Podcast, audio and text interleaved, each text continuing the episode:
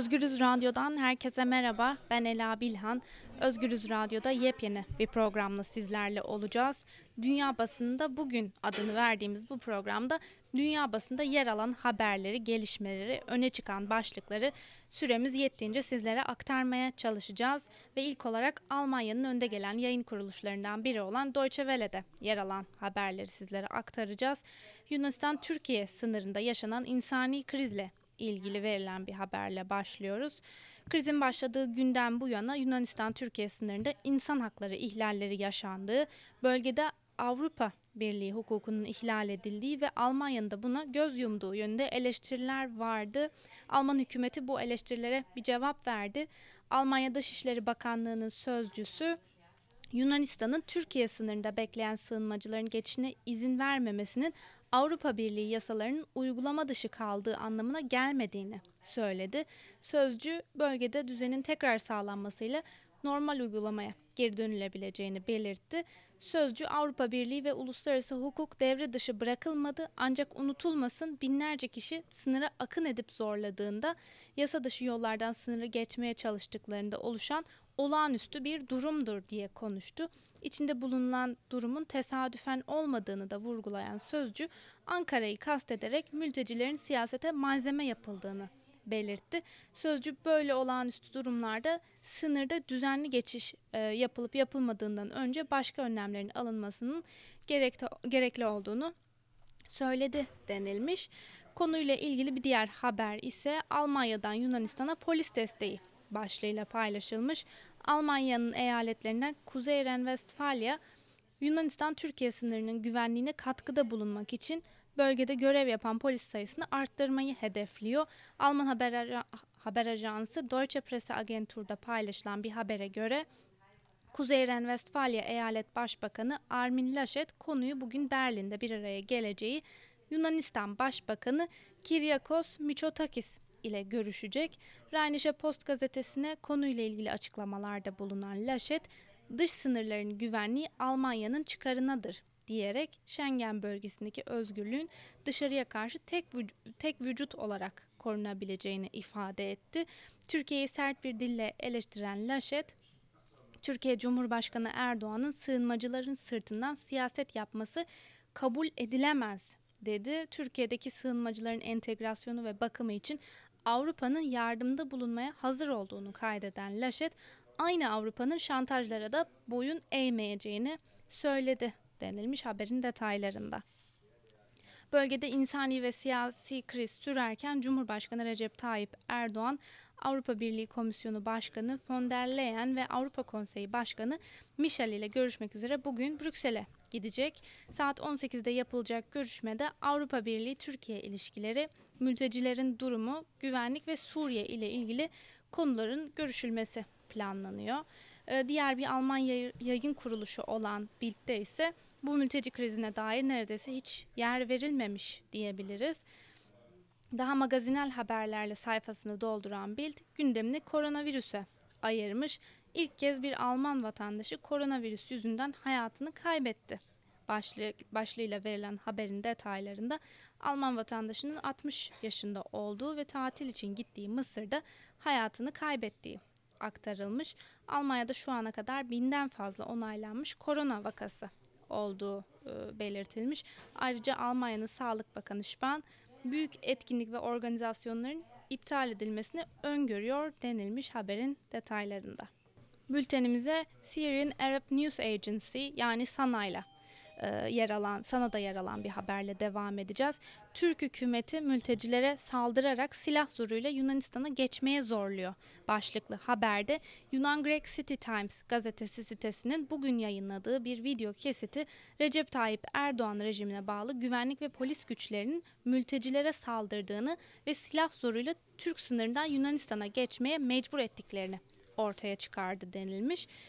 Video kayıtlarında bir Türk subayının aralarında kadın ve çocukların bulunduğu mültecileri bindikleri otobüsten inmeye zorladığını ve Evros bölgesindeki Yunanistan sınırını, sınırını geçmeye zorladığını, emirlerine karşı geldiklerinde ise başka bir subayın silahı üzerlerine doğrultarak emirlerini yerine getirmezlerse kendilerini vurmakla tehdit ettiğini gösterdi denilmiş. Biz de bültenimize İngiliz basında öne çıkan e, haberlerle devam edeceğiz. İngiliz yayın kuruluşu Independent'la başlıyoruz. Hırvatistan Başbakanı Andre Plenković'in Yunanistan-Türkiye sınırındaki mültecilere dair yaptığı açıklamaya yer verilmiş. Hırvatistan, Yunanistan'dan mülteci çocukları almaya hazır ancak ailelerini alamayız başlığıyla verilen haberde Hırvatistan Başbakanı biz her zaman insancıl bir yaklaşım sergiledik ve çocukların özel bir korumaya ihtiyacı var açıklamasında bulundu. Bu kararın özellikle ailesi olmayan çocuklara faydalı olacağını vurgulayan Plenković, mantıklı bir insanın çocuklara yardım etmemize karşı çıkacağını sanmıyorum dedi ve çocukların ailelerinin Hırvatistan'a alınmasının söz konusu olmadığını da sözlerine ekledi de denilmiş. İngiltere'de yayımlanan Times gazetesiyle devam edelim. Erdoğan göçmen akını durdurmak için Avrupa Birliği'nden daha fazla para istiyor başlıklı haberde. Times, Cumhurbaşkanı Recep Tayyip Erdoğan'ın bugün Brüksel'e yapacağı geziyi ve Avrupa Birliği yetkilileriyle mülteci krizinin çözümü için yapacağı görüşmeleri değerlendirdi.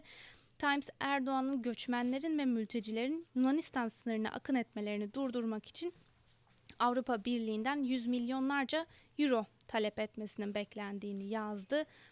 Bültenimize İngiliz yayın kuruluşu BBC'de koronavirüse e, koronavirüsle ilgili iki haberle devam edelim. İlk haberimiz Vatikan'da koronavirüs tedbiri pazar duası ilk kez video ile yapıldı denilmiş. Avrupa'nın en ağır koronavirüs salgını ile karşı karşıya olan İtalya'nın sınırları içinde yer alan Vatikan'da virüse karşı alınan tedbirler nedeniyle geleneksel pazar duası ilk kez canlı video bağlantısıyla yapıldı.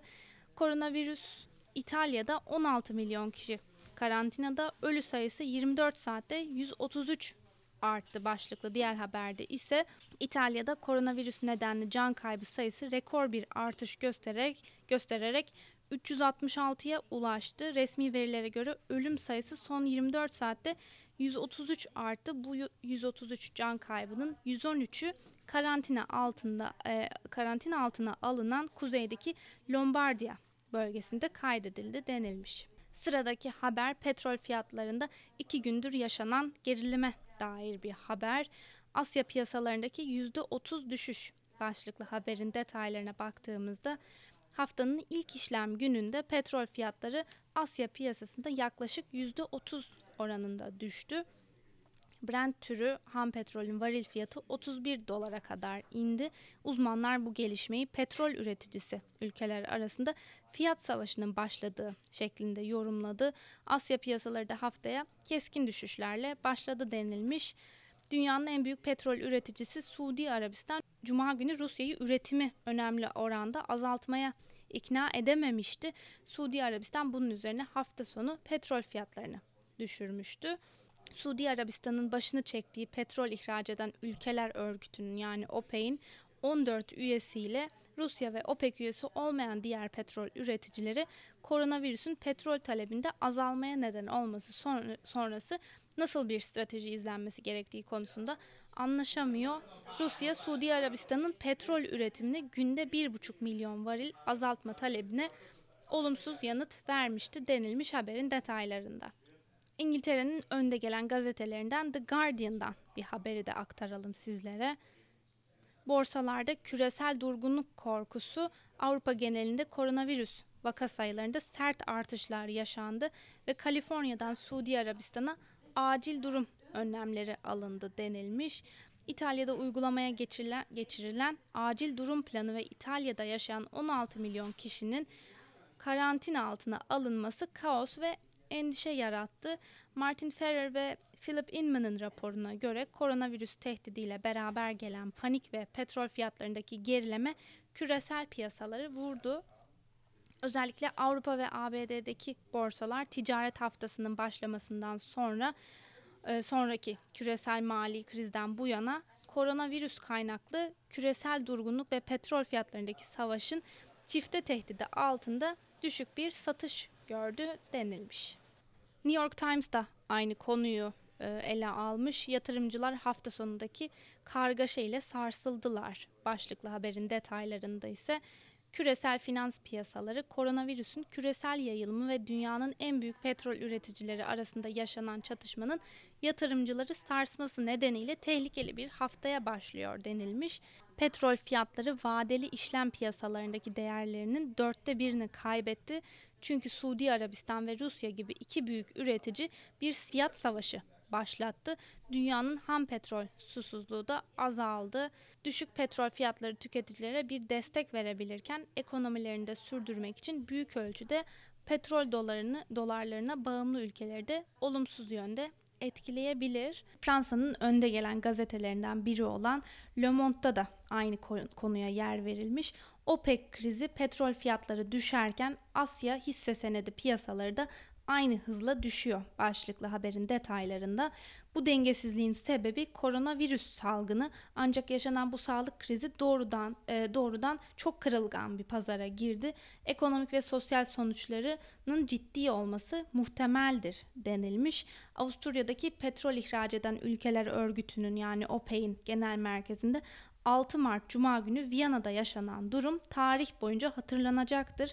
Rus Enerji Bakanı Alexander Novak 3 yıl boyunca hassas pazar dengesini etkileyen Moskova ve Riyad arasındaki ittifakı bozdu. Birkaç saat içinde petrol dünyası panikle büyük bir kriz yaşadı. Yaşanan krizin çok ciddi ekonomik ve sosyal sonuçları olacaktır. Bu sabah saatlerinde Asya'da fiyatlar sert bir şekilde düştü ve Kuzey Denizi'nden Brent tipi ham petrol %20.5 düşüşle 35.99 dolara kadar düştü denilmiş haberin detaylarında. Mısır basınından El Ahram'da dün gece saatlerinde yayınlanan bir haberi de aktaralım sizlere. Mısır Sağlık Bakanlığı sözcüsü Khaled Magahat'ın yaptığı açıklamada 60 yaşındaki Alman vatandaşında 7 Mart'ta Kızıldeniz'deki Hurgada'daki bir hastanede koronavirüs tespit edildiği bildirilmiş. Hastanın hayatını kaybetmesiyle Mısır Sağlık Bakanlığı Mısır'da koronavirüse bağlı ilk ölüm haberini doğrulamış oldu denilmiş haberin detaylarında. Birleşik Arap Emirlikleri'ndeki haber kanallarından biri olan Al Arabiya'da yer alan bir haberle devam edelim. Katar, İran dahil 14 ülkeden gelen yolcuların ülkeye adım atmasını yasakladı başlıklı haberde. Yasak Çin, Mısır, Hindistan, İran, Irak, Lübnan, Nepal, Pakistan, Filipinler, Güney Kore, Sri Lanka, Suriye ve Tayland'ı içeriyor. Qatar Airways daha önce de İtalya ve İtalya'dan uçuşları askıya almıştı. Aynı zamanda Katar Haber Ajansı Sağlık Bakanlığı'nın Katar'da 3 yeni ölümcül koronavirüs vakasını doğruladığını bildirdi denilmiş haberin detaylarında. Hindistan'ın önde gelen gazetelerinden biri olan The Times of India ile devam edeceğiz. Times of India koronavirüs ile ilgili bir haberi gündemine taşımış. İtalya'nın koronavirüse bağlı ölüm oranı dün yani pazar günü %33 ile %366 civarında arttı. Enfeksiyon sayısı ise tek günlük 1492'lik rekorla 7376 kişiye ulaştı. Hindistan'da doğrulanan koronavirüs vaka sayısı ise 43'e yükseldi denilmiş haberin detayları.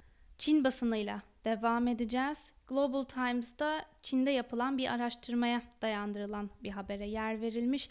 Koronavirüs laboratuvarda yaratılmadı, ortaya çıkışı doğal kaynaklı başlıklı haberin detaylarında Çin liderliğindeki bir araştırma grubu bu hafta sonu yapılan bir çalışmada kanıtlarının küresel COVID-19 salgınına neden olan bu koronavirüsün bir laboratuvarda yaratılmış olmaktan ziyade doğal olarak ve gen rekombinasyonu yoluyla ortaya çıktığını açıkladı. Biyolojik bilimler için açık erişimli BioRxiv de yayınlanan çalışma virüsün yarasalar ve diğer vahşi yaşam türlerindeki virüsler arasındaki bazı doğal rekombinasyon olaylarından kaynaklanıp kaynaklanabileceğini gösterdi. Araştırma ve analiz geçen yıl Mayıs ve Ekim ayları arasında Güneybatı e, Çin'in Yunan eyaletinden toplanan 227 yarasa örneğinden geldi denilmiş haberin detaylarında. Bültenimize Rus basınıyla devam ediyoruz ve ilk olarak Sputnik Haber Ajansı ile başlayacağız.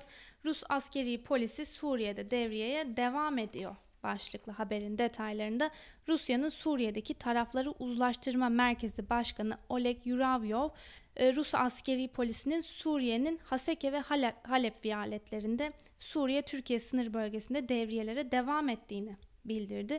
Basın toplantısında konuşan Suriye'deki tarafları uzlaştırma merkezi başkanı Oleg Yuravyov, Rus askeri polis birimleri tarafından Halep ve Haseke viyaletlerindeki e, güzergahlarda devriye nöbetlerine devam edildi diyen Yuravyov, Rus Hava Kuvvetleri'ne e, ait hava uçaklarının da havadan devriye gerçekleştirdiklerini sözlerine ekledi denilmiş haberin devamında. Yine Sputnik Haber Ajansı'nda Suriye medyasında yer alan bir haber aktarılmış. Köy halkı Amerikan konvoyunu taşlarla karşıladı başlığıyla verilen haberin detaylarında Şam FM radyosunun aktardığına göre Haseke vilayetinde Tel Tamer kasabasının batısındaki El Kuzliye köyünün sakinleri 7 zırhlı araçtan oluşan Amerikalı işgalcilerin konvoyuna köye girmeye izin vermedi, üzerlerine taş attı ve geri çekilmeye zorladı ifadelerine yer verilmiş. Türkiye'deki silahlı çatışmalar 2011'den bu yana sürüyor. 2017'nin sonlarında ABD Başkanı Donald Trump 20 Aralık 2018'de ABD askerlerinin Suriye'den çekilmesi bağlamında orada olmamızın tek nedeni işitti ve işidi yendik açıklamasını yapmıştı. Amerikan askerlerinin tamamı hala Suriye'den çekilmiş değil denilmiş haberin devamında. Ve Moscow Times'da yer alan bir haberi de sizlere aktardıktan sonra bültenimizi bugünlük burada noktalayacağız. Ham petrol fiyatı üst düzey pe- petrol ihracatçısı Suudi Arabistan'ın resmi satış fiyatını düşürme ve üretimi arttırma kararının ardından pazartesi günü erken saatlerde %30 civarında düştü. 1991'den bu yana en büyük yüzde düşüş oldu denilmiş. Karar petrol ihraç eden ülkeler örgütü yani OPEC ve Rusya'nın önderliğindeki müttefikleri arasında Viyana'da çöktüğü bir anlaşma sonrasında verildi. Sevgili Özgürüz Radyo dinleyicileri bu haberle birlikte bugün ilk kez yayınladığımız Dünya Basınında Bugün programımızın sonuna geldik. Hafta içi her gün Altan Sancar'ın saat 13'te sunduğu Özgür Haber bülteninden hemen sonra mikrofon başında olacağım. Yarın aynı saatte görüşmek üzere. Şimdilik hoşçakalın.